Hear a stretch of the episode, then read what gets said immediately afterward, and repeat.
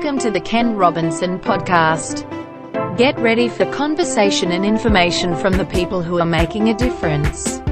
Hosted by veteran Hall of Fame radio and television journalist, Ken Robinson. Hello everyone, thanks for calling up my podcast and welcome to all our listeners, not only in the United States, but around the world, including Australia, Bhutan, United Kingdom, Germany, Canada, India, Spain, Iran, the Netherlands, and others. Glad to have you on board. The novel coronavirus pandemic. While many people isolate themselves at home, what about the folks who have to do the daily dirty work in society? Are they being supported? How do you cope with the invisible killer stalking the entire globe? We'll hear from a few of the people who are using invention and innovation to beat back this deadly disease. All that's coming up. But first, let's start with the U.S. Postal Service. This essential agency traces its roots back to 1775, but is now in danger of going under. The Postal Service is facing a major financial crisis, partly because of the coronavirus pandemic.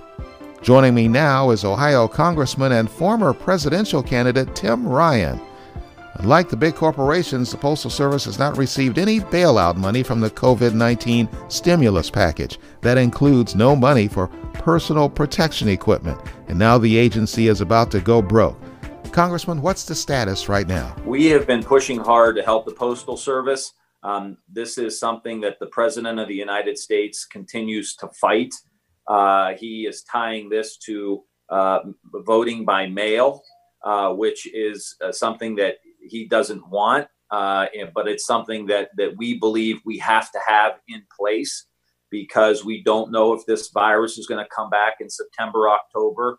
And the last thing we want to do is have a destabilized election for President of the United States and all of the other state offices and senators and members of Congress who will be running. And so the post office is essential for this to happen. Look, they've got issues clearly, and they need help. They need help with their pension. Obviously, they have an essential role in our democracy.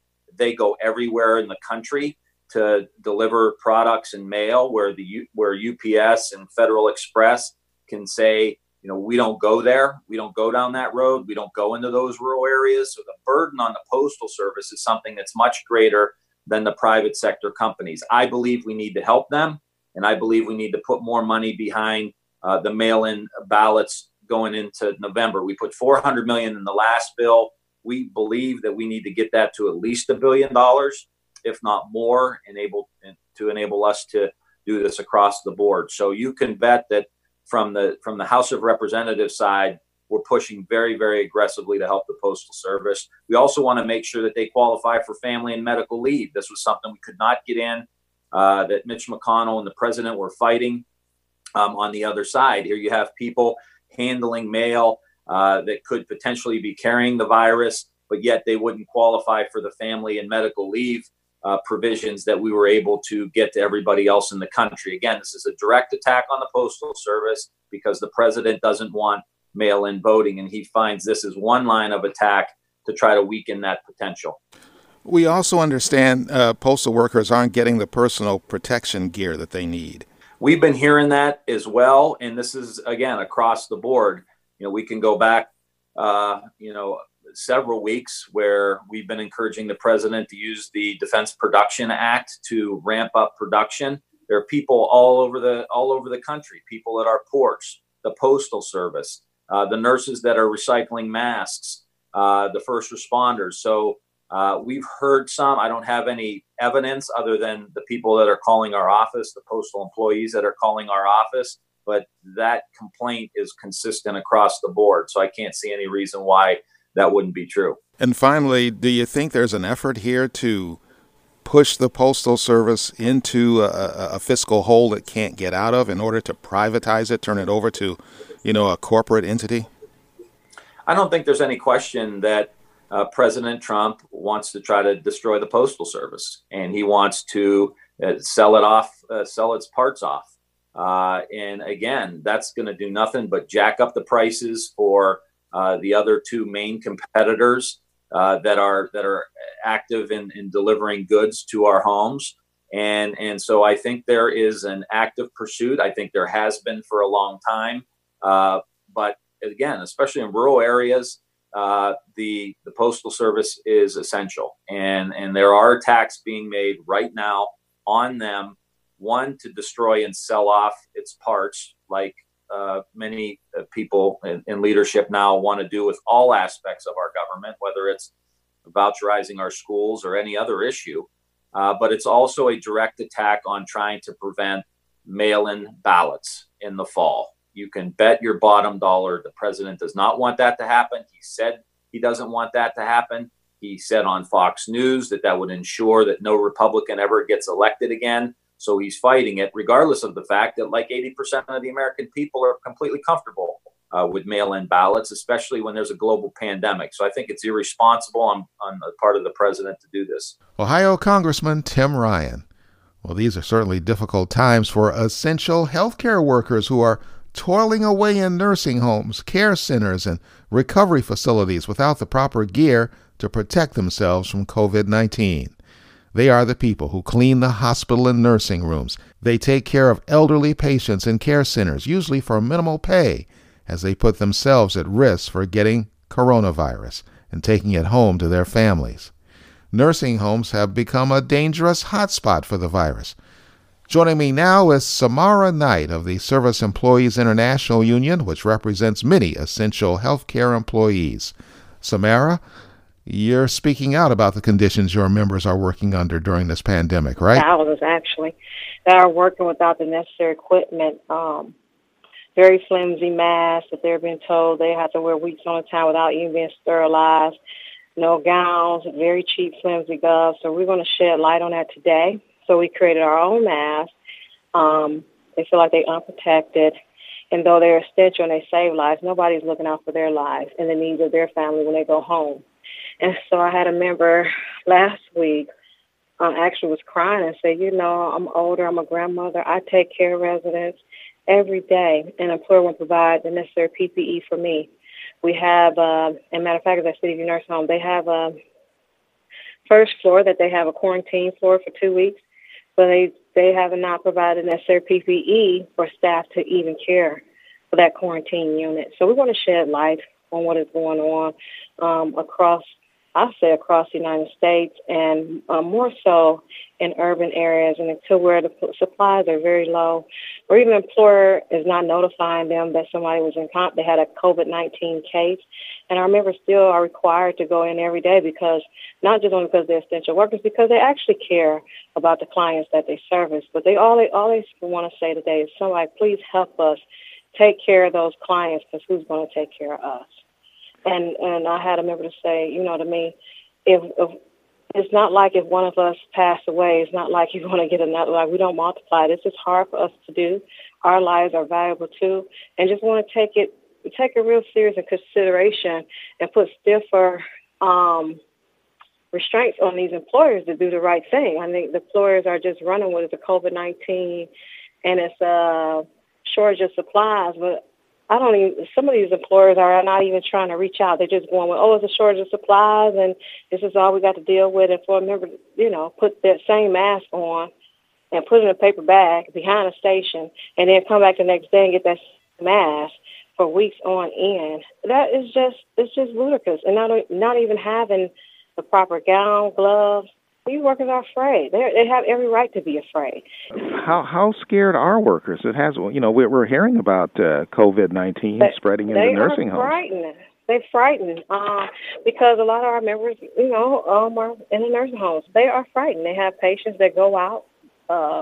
They get their temperature checked, or they have patients that go out, come in. I have members actually crying on the phone to me, crying about they're scared to go to work, but they have to go to work. They have a family they got to take care of. They are very frightened. I have senior members that we represent that's doing housekeeping, laundry, activities, nursing assistants that are senior, and they worry about their lives because you know as well as I know, they're saying that the possibility of overcoming this as a senior is highly likely, it's not that likely. And so I have workers that are 60 and over, and they're concerned. They are very, well, not workers, I have members, correction, that are over 60, and they are genuinely concerned about their health. And they feel like nobody is really taking in the fact that they are saving lives. They're on the front line every day. We represent nursing home workers, STNAs, CNAs, dietary, laundry, housekeeping. We represent state workers, parole officers. You know, we represent the low-wage workers and some middle-wage earners, but a lot of our members are in health care that work in nursing homes here.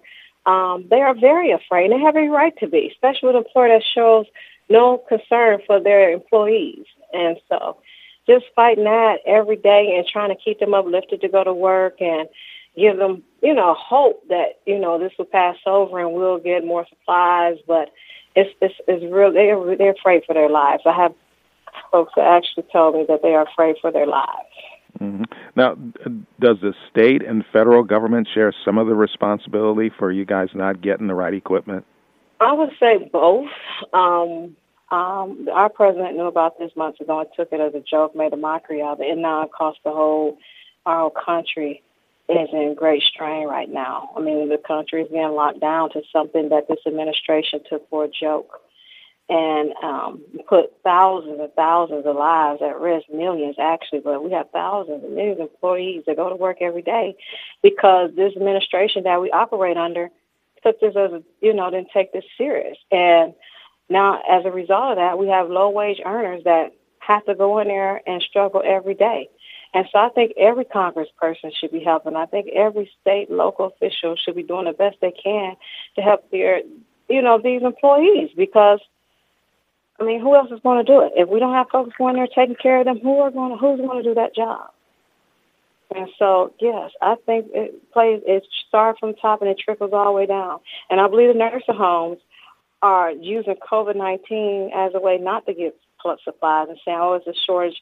I don't think some have actually offered hazardous pay. Some have, you know, trying to get folks to come to work. But then you have others that's just like, no, we're sorry, it's a pandemic, and this is their job, and they just need to come and do it with little regard for the worker that is saving lives every single day.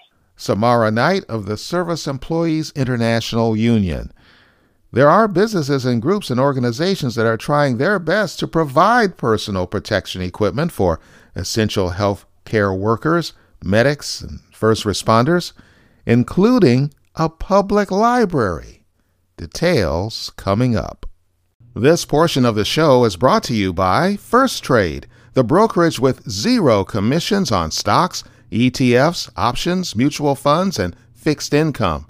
I've been trading stocks for decades, and I cringe when I think about all the money it costs me in commissions. With First Trade, I keep all my hard-earned gains. There are no strings, no conditions, or limits. It's totally free trading.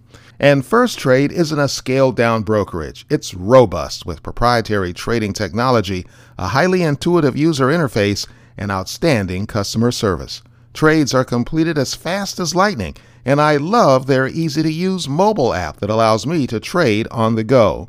So why not give First Trade a try? You've got nothing to lose but those costly fees and commissions. Just go to kenrobinson.org to sign up. That's kenrobinson.org.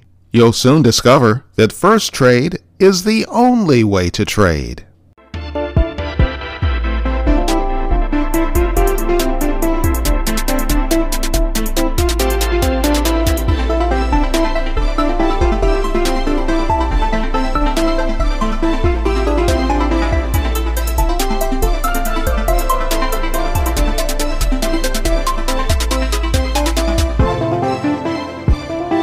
Welcome back to the podcast. I'm Ken Robinson. First responders, medics, and essential healthcare workers are among those being put at risk because there isn't enough personal protection equipment to keep them safe, even though they are the first lines of defense in the fight against COVID-19.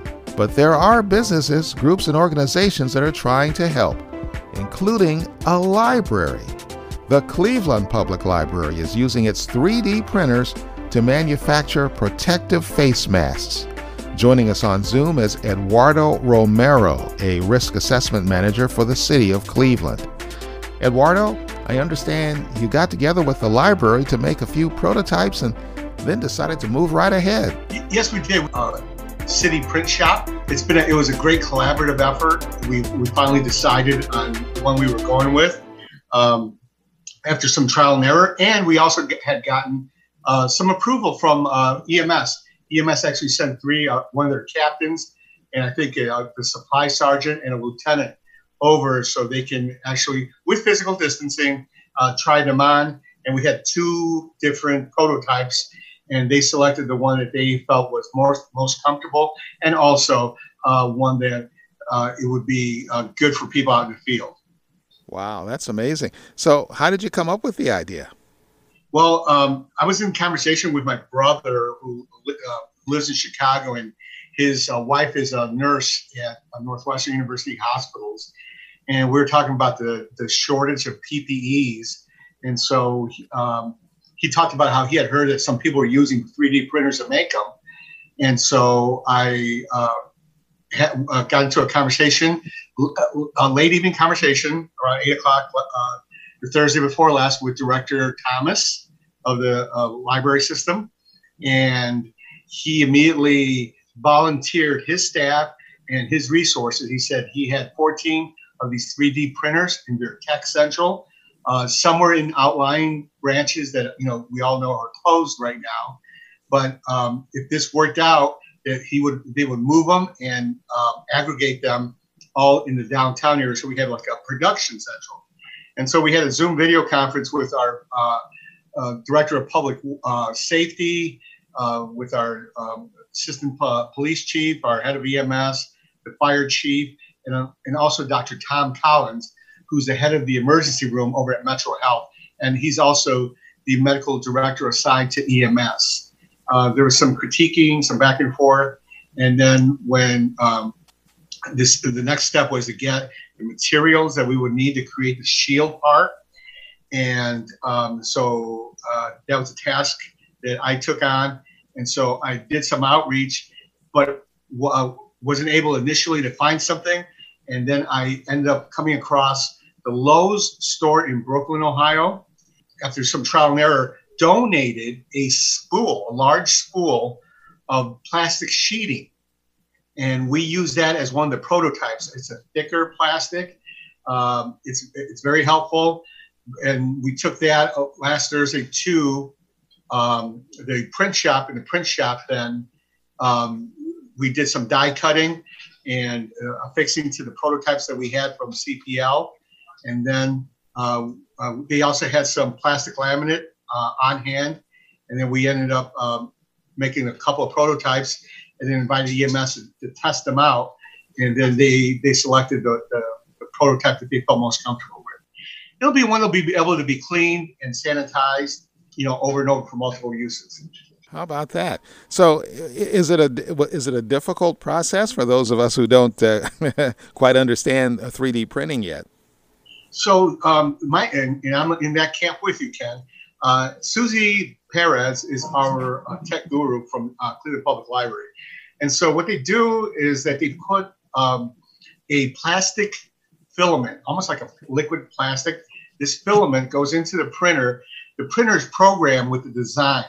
Susie had gotten the design off the web, off the internet. So the printer is working. It takes approximately, she was telling me, 75 to 80 minutes per visor. So it's like we kind of liken it to the visors that a dealer would use in Las Vegas. And then, so it fits around your forehead, and then it's tied in the back. There are two areas where you put loops at the back, like the back of your glasses. And then you put like an elastic band or a rubber band if need be, and that holds it in place. And then on the front, right in the middle, right above your nose, on the bridge of your, right by your eyebrows, there is a protrusion and two along either side on your left and right side. And those are like, these protrusions are where we affix the plastic face shield to. So that printer is making all those visors, and then we take them to the print shop in attaching the plastic shield to them and then dispersing them to our first responders. Wow. And they're as good as the visors that are made in the traditional way, right? Pretty much so. Maybe there's a little bit of difference in the thickness, but, you know, we're also ordering some additional vinyl laminate. But this is definitely something, it's more so an ability to augment the PPEs that the individual is wearing already. So these will fit over goggles. They will fit over the N95s. And then obviously they're going to have their other protective equipment on as well. I would imagine the people in the public safety department are pretty happy about this. Oh, absolutely. I mean, the chief, fire chief, and the commissioner, they were both effusive in their praise of Director Thomas and his staff for volunteering this. We all know there's a dearth of PPEs out there. And this, again, is going to help give another layer of protection to our people who are the most vulnerable, who are out there delivering healthcare services to, you know, to our citizenry here in Cleveland. And, you know, if we can give them another layer of protection and keep them well, you know, that's a priority. Well, we really thank you for telling us about this. And we appreciate you getting the word out as well. Who would have thought the library? My goodness. That's really special. Exactly. That's where, you know, ingenuity is the mother of invention. Eduardo Romero, a risk assessment manager for the City of Cleveland, explaining how the city teamed up with the Cleveland Public Library using its 3D printers to make protective face masks for first responders. Well, ventilators have certainly been in short supply since the pandemic began, but a doctor has created a new high-tech version that's easier and safer to use, and it may be cheaper to manufacture as well. He joins us right after this break.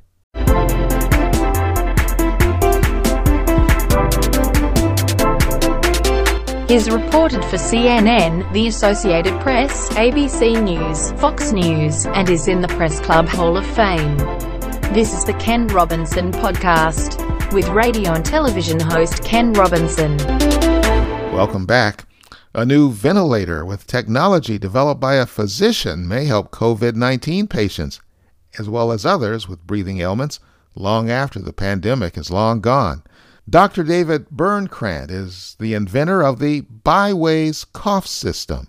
Dr. Birnkrant is a pediatric pulmonologist, and his invention uses high-frequency bursts of air to dislodge mucus from the lungs, and it uses negative air pressure to extract the mucus.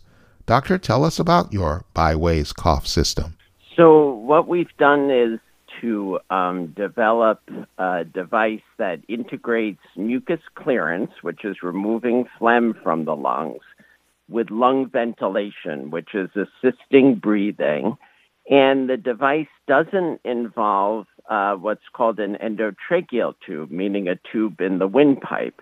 It's purely non-invasive and is worn on the face. Is it as effective as the traditional ventilator? So, you know, this is used, there are many potential complications that are associated with doing full endotracheal intubation and ventilation through the windpipe. And so this type of ventilation avoids a lot of those, including the possibility for lung infections.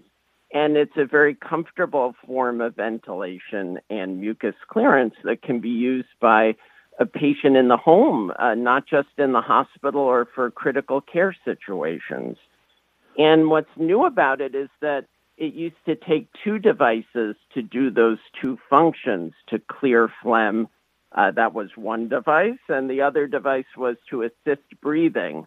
But by integrating them, the two functions become much more natural and effective, and it's a way for people who are even very breathless to take control over the therapy themselves and make it more efficacious. Well, I know it certainly sounds like a more comfortable machine to be to be using compared to the traditional ventilator. In fact, I don't know if it's true, but I heard a rumor that the traditional ventilators can sometimes be detrimental to a patient's recovery. Well, you're right in the sense that, so for example, we're envisioning the use of this new device.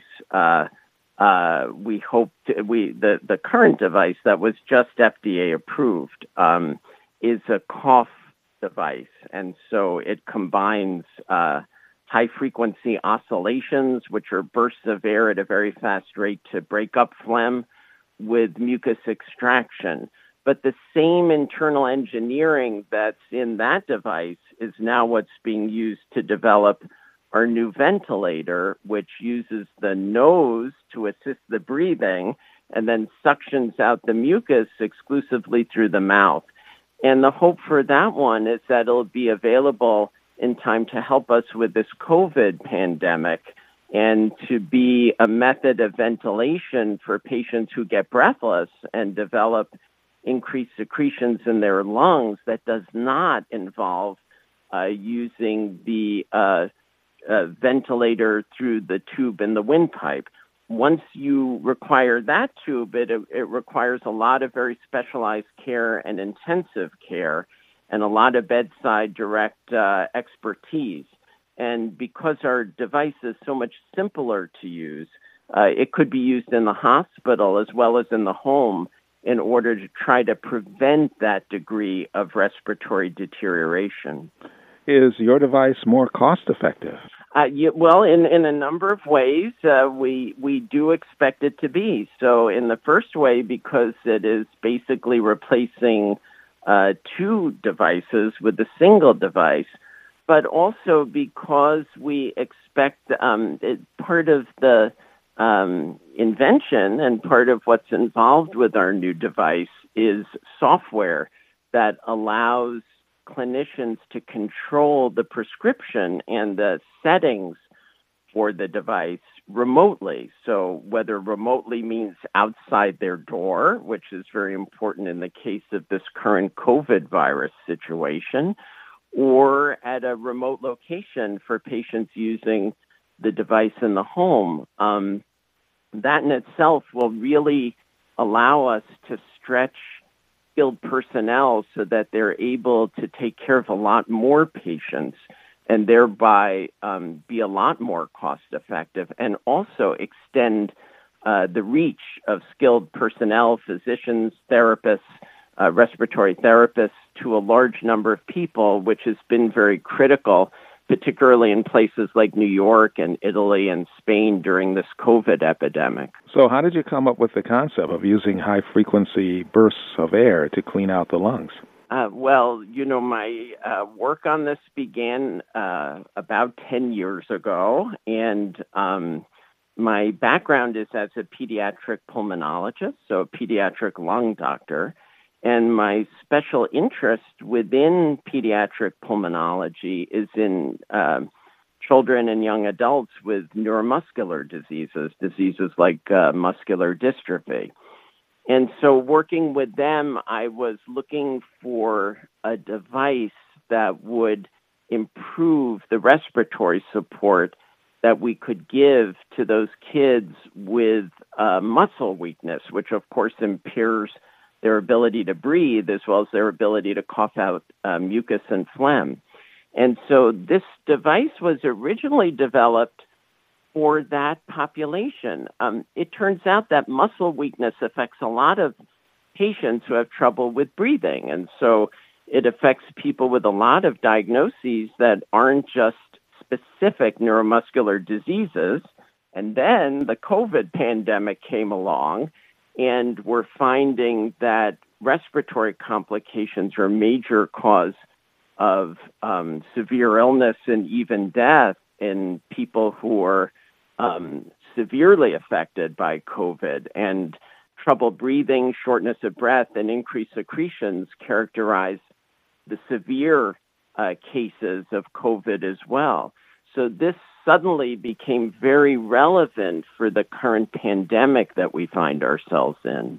Now, when you started working on the Byways system 10 years ago, did you think that it would be possibly a lifesaver in a pandemic? So not at all. I mean, this was, no one expected this pandemic, including myself.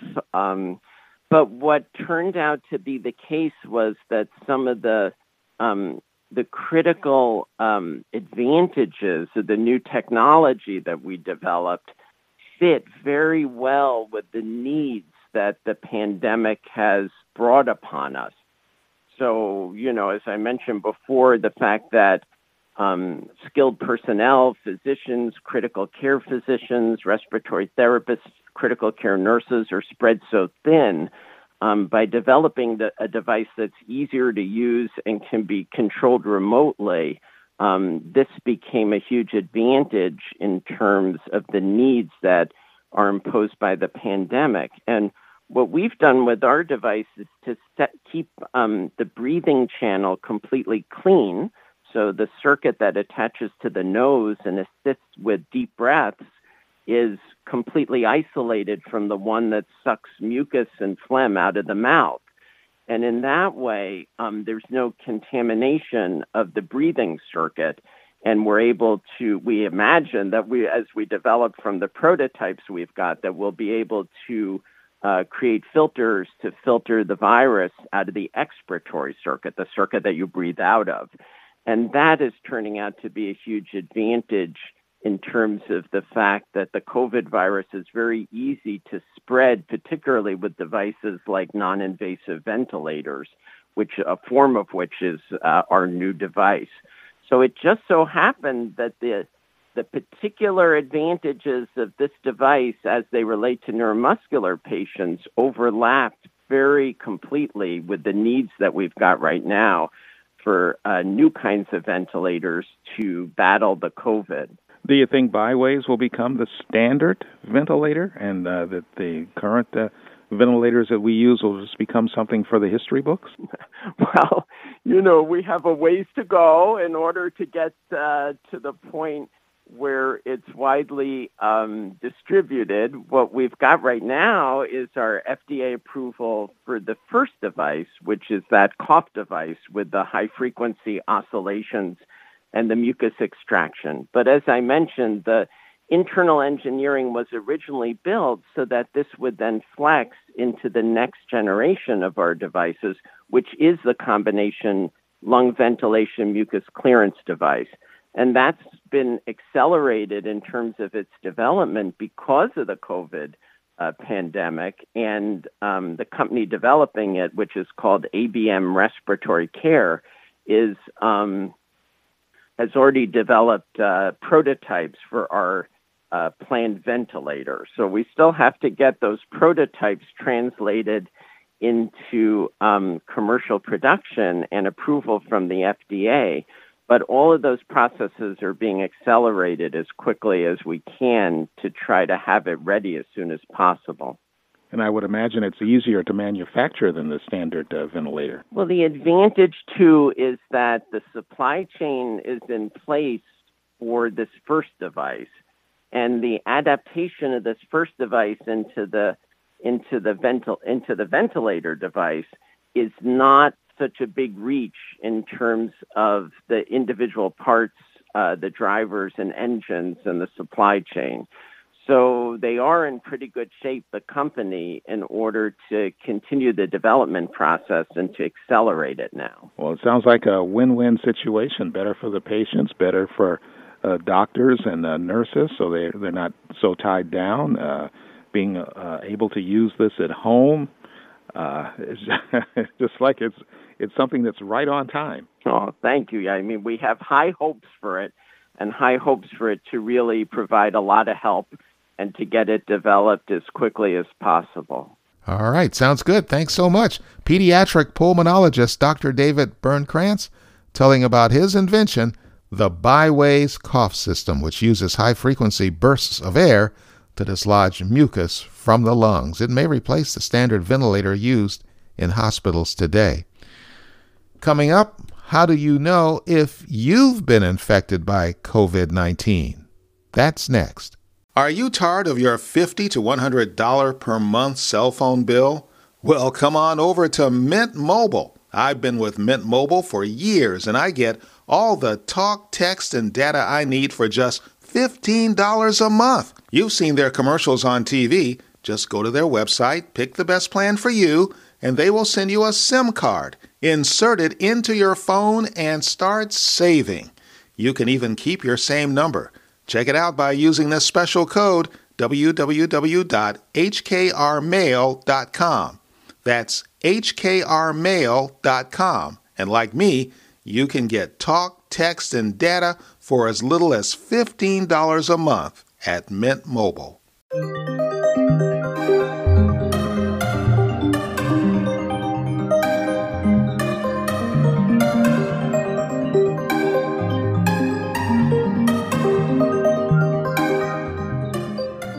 One of the things that hampered the U.S. fight against COVID-19 from the start was the utter lack of available testing. Well, now a company called Generator Works is using a free online COVID-19 test. It's called SecurePass DX. And CEO Blake Squires is on the line to tell us how it works. Yeah, so at Generator Works, we have north of 50 hospital customers, and we built this screening and triage tool in partnership with the university hospital doctor. What happens is somebody can go through any mobile app, online, on a desktop, and they take the digital survey. It takes about 2.5 minutes, and through the survey, they'll understand their risk stratification. So what level that they may have COVID-19. Think of a red, a yellow, and a green. At the end of the survey, not only do they have education and understand their risk factor for COVID-19, they also receive what's called a decision support plan. So these are plans that doctors use to treat you. And so our platform takes all of the recommendations from the CDC and leading hospitals to build this plan for doctors to help you to deal with this pandemic. So how accurate is it? You know, we hear so much about the swab test and other tests that are under development for detecting COVID-19. Is your test pretty accurate by even though it's online? It is accurate. It's using medical algorithms. It's built on Watson, so from a data aspect, it's constantly learning and improving. Now, it's not as accurate, obviously, as a test. Testing is the best method, but as we know, tests are slow to roll. We recommend utilizing SecurePass DX actually in front of testing, because as you also see, you know, the people that need the tests, and those would be the high risk factored in our platform. Those are the people that should get the tests that have been pre-identified as having a high level of risk towards COVID-19. So this can actually weed out the people that may be concerned but might not need testing. That's correct. That's correct. And not only can it weed them out individually, do they receive that information? This platform can interface with telehealth, with emergency medical records, so the doctors can receive that information directly. Not to mention, we, on our dashboard view, have an entire aggregation of data, so we can see the hotspots and where people might be or clusters of people based on the survey itself and people taking it. So is there a cost to it? So we're offering, and we can offer to your listeners, the screening test. There is a cost. Right now, we offer it to companies, schools, churches, and of course, health systems as well. There is a cost of the survey. It's really more of the data aggregation and all of the tools associated. But right now, we're trying to get a good understanding and grasp. We've been offering the media free screenings for their listeners, which we're open to offering for you as well. Wow. So free to individuals, but companies, and understandably so, businesses would have to pay a cost. But yep. I would imagine it would be worth it with everybody so concerned about the virus, and people get the sniffles or they don't feel good, they get a fever, and they don't know whether they have it or not. Right. And they can't get tested for the most part. They're told to just wait it out, and that can make you pretty anxious, I guess. That's right. And our platform, not only does it work with COVID-19, we also have other conditions. So it can work for a common cough, a cold, influenza. So there's other ways that this digital screening can work. But obviously today, we need to do everything we can to put information in individuals' hands and help our hospital systems to lessen their burden that's coming up, and we believe SecurePass DX can do that. Now, how did you come up with SecurePass DX?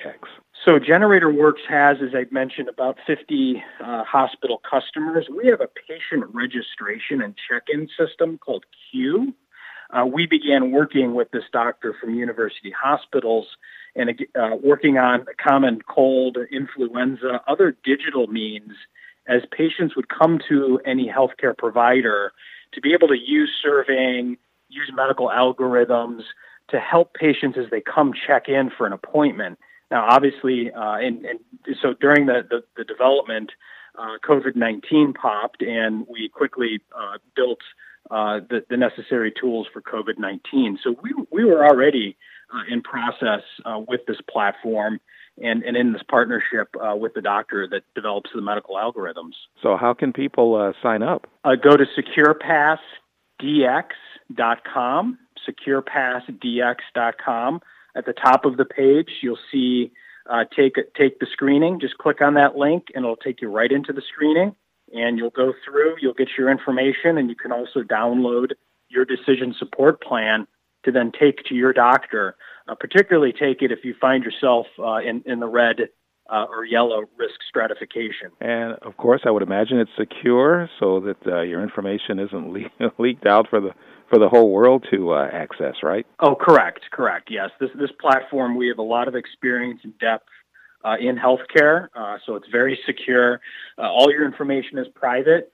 You'll see that if you're not comfortable filling in some information, not a lot of it is, a lot of the information is optional, like street address, et cetera. So, but very secure, and it meets all of the current standards. Well, this sounds like a great tool to put, the mind at ease, because there are so many questions about COVID-19, and people are really stressed out as we're hearing about the pandemic, and this might relieve a lot of anxiety. Well, it's certainly uncertain times, and so we're doing everything we can to, as you said, to ease the minds out there. Blake Squires, CEO of Generator Works, telling us about SecurePass DX, a free online COVID-19 test.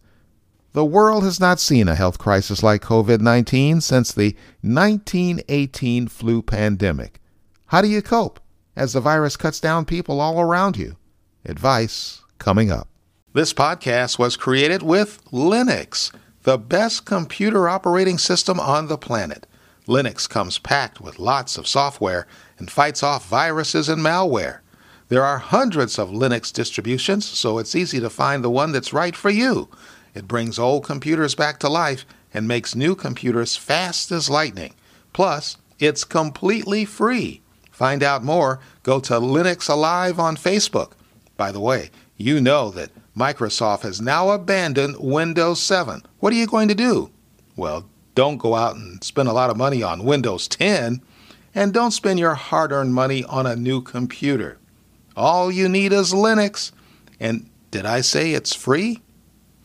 Go to Linux Alive on Facebook.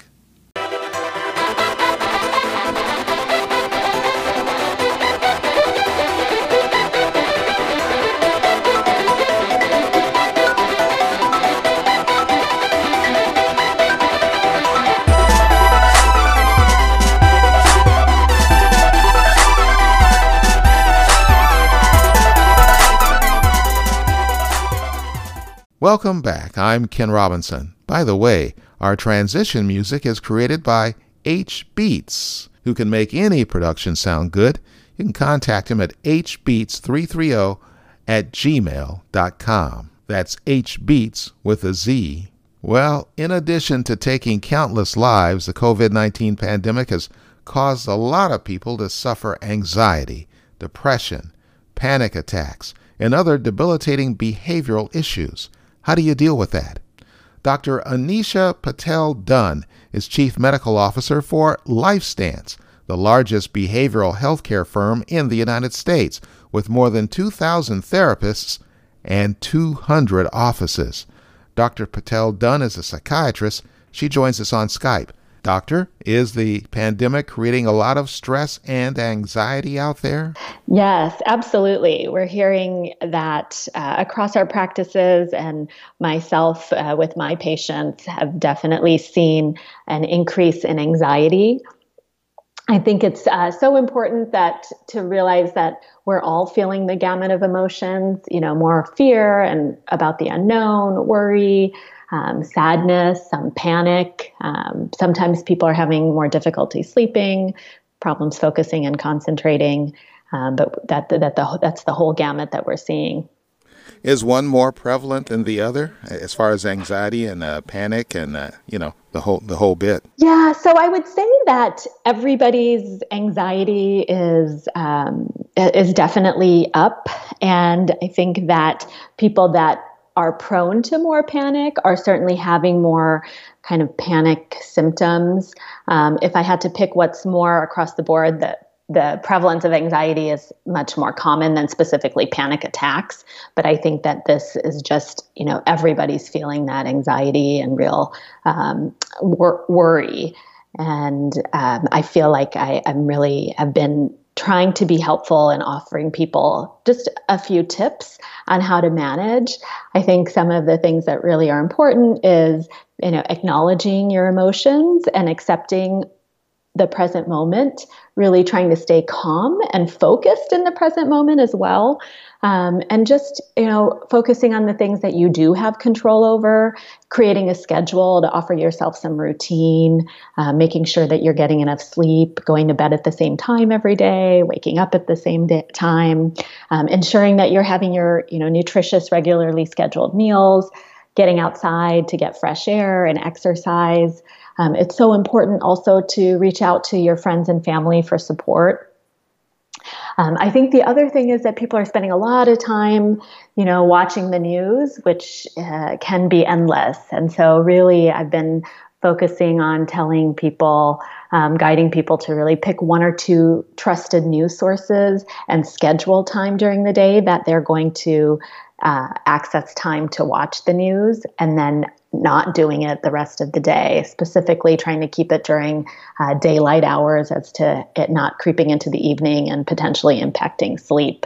What about people who are fearful of leaving the house now? Occasional, you know, supplies don't last forever. Sometimes you have to go out and visit the supermarket or the drugstore to get gasoline or whatever. And there's this invisible killer out there that's lurking. How do you deal with that anxiety? Yeah, sure. So, you know, I think that's a very common anxiety people are having. And really, you know, I just recommend people to follow CDC guidelines, you know, getting outside, making sure that, you know, you're wearing your cloth mask, gloves when appropriate, you know, going out and getting your essential items. And then, you know, really reaching out to friends and neighbors. You know, if you're stuck at home or you're having a difficult time leaving, I think that people are more than happy and willing to help, especially the elderly population that's been really recommended to stay indoors. I do recommend them reaching out to family and friends to get those essential supplies for them. Now, sometimes people are fearful of their neighbors. They don't know if they have COVID-19 and may not be showing the symptoms. And some people worry, well, is social distancing enough? How do we know this virus doesn't get into the air? And, you know, there's so much we don't know about it, but, you know, I guess that's unlikely. How do you deal with, you know, your fear of people now? Yes, sure. I think that's a very common thing that's coming up. And, you know, just going back to sort of your trusted news sources, I think really trying to focus on those CDC guidelines. I think, you know, feeling, you know, utilizing technology to our advantage. If you're able to, you know, order groceries online, reach out to trusted individuals, your friends or family that might be close to be able to get you those essential services and needs that you have. I think it's really important to depend on your support system at this time. Now, there's been a lot of talk about opening things up, getting the nation back to normal, opening businesses and schools and everything. sporting events, entertainment venues. But now we're also hearing that a lot of people may be reluctant to return to life as normal, going to a baseball game or a football game or going back to the classroom because the virus is still lingering out there. Sure. I think you're right. I am seeing that, and I'm thinking about that. I think of it as, you know, people are fearful of that. And in my practice, we would help people that have a fear in sort of what we call exposure therapy. So I think this is something that's going to be gradient. So, you know, you'll have to slowly re-enter back into, I think we'll all have to slowly re-enter back into our lives. And, you know, we'll have to start with perhaps, you know, some social networking with our loved ones and trusted ones. And maybe that's where we're still wearing masks or gloves, and then being able to be reassured that we're, you know, not getting sick after a certain amount of time. And then, you know, trusting that when we go back into schools, you know, we're following certain routines and guidelines as will be recommended, and how to sort of re-enter back. Most of us can only imagine the stress that's on first responders and medical personnel at this time, you know, with at least 20% of medical personnel actually contracting the virus. What's your advice to first responders who are dealing with those who are sick and need help? Yes. So we are actually really trying to reach out to our first responders. I think it is so important for them as they are helping others to make sure that they're getting help for themselves, really, you know, getting support from their friends and loved ones. And if that's not enough, to reach out to get help from a professional. I think it's, you know, telehealth, teletherapy, telepsychiatry is so easily accessible. We're really just a few clicks away. For example, PsychBC, if you go to their website, you can schedule an appointment and meet with a professional. And really during this time, especially for our first responders, if they're struggling, it's so important to get some professional help early to help kind of lessen the long-term impact of what potentially could come. Absolutely. Now, how do you know when it's time to seek professional help? So I think that if you are struggling with being able to focus and concentrate in your work or in your day-to-day, you're finding that you're not being able to be as effective as you'd like in your relationships, with your parents, with your children, with your spouse or partner, that would be a sign that, you know, your anxiety is getting too much, that you're becoming more irritable, or you're having trouble focusing and concentrating on your schoolwork or your work. That would be a time to consider reaching out and getting professional help. I think some of the maybe more obvious to me, but maybe not to most, but, you know, if you're really struggling with sleep, you're not able to sleep. You're normally somebody that does get a good amount of sleep, and you're really struggling, your thoughts are keeping you up. Please know that that's a sign that you could potentially get some real benefit from professional help. And there's a lot of stress on the elderly too right now, because a lot of them are terrified about getting this virus because it's so it has such a huge impact on senior citizens. What's your advice to seniors? Yes, I too very much worry about my father and my aunts and uncles. I think it's very important for them to stay calm and to really follow the guidelines. I do worry about the isolation. So for them, really trying to have scheduled time where they're reaching out every day to their family, their friends, and you know, some of them might not be as technologically savvy as other age groups, but really reaching out to your, you know, children to help in teaching you how to, you know, FaceTime, utilize the internet to get some of that social connection that you are used to getting face to face. I think that's really important. And well, you know, this disease has taken thousands of lives, and it's done so in a short period of time. How do you cope with the death of a loved one or a friend or neighbor who has fallen to this disease? I mean, that's a lot of times because of the situation, especially in, you know, big cities like New York, where the bodies have been piling up. It's you don't even have time to grieve. How do you deal with that? Yeah. So it's so important to honor the life of a loved one who has passed. I think really trying to recreate virtually those rituals as best we can. You know, really we're having to be creative here, but we know traditionally that grief and loss can be helped by, you know, the rituals that we have in our culture around death and dying. And I think it's important to try to really recreate that virtually as you can. And then, you know, to reach out to your loved ones for support is so important. I guess that's the key, staying connected, whether it's, through social distancing in person or on Skype or FaceTime or Zoom or even just the plain old telephone, is to stay connected and to talk to the folks you care about, huh? Absolutely. I think that is so key to our culture, that we are very much social beings, and it's important to stay connected in the most creative way that we can. And I guess the big thing is if you can't handle it on your own, you got to reach out. You got to reach out for help. These are unusual times, I guess, and a lot of times we try to, especially when it comes to mental health issues, we think we can go it alone and we can do it alone, but mental health is just like physical health. Absolutely. Now more than ever, the stigma has really subsided. Everybody's talking about how they're feeling, getting help. And I think that really everyone is feeling this gamut of emotions.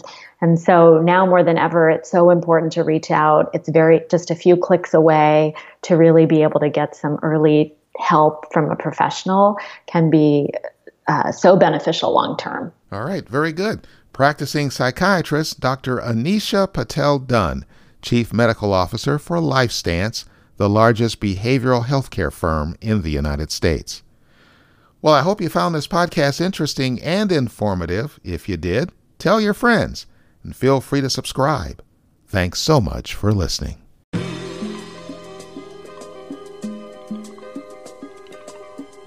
I'm sorry for taking up so much of your time. By the way, what are you doing tonight?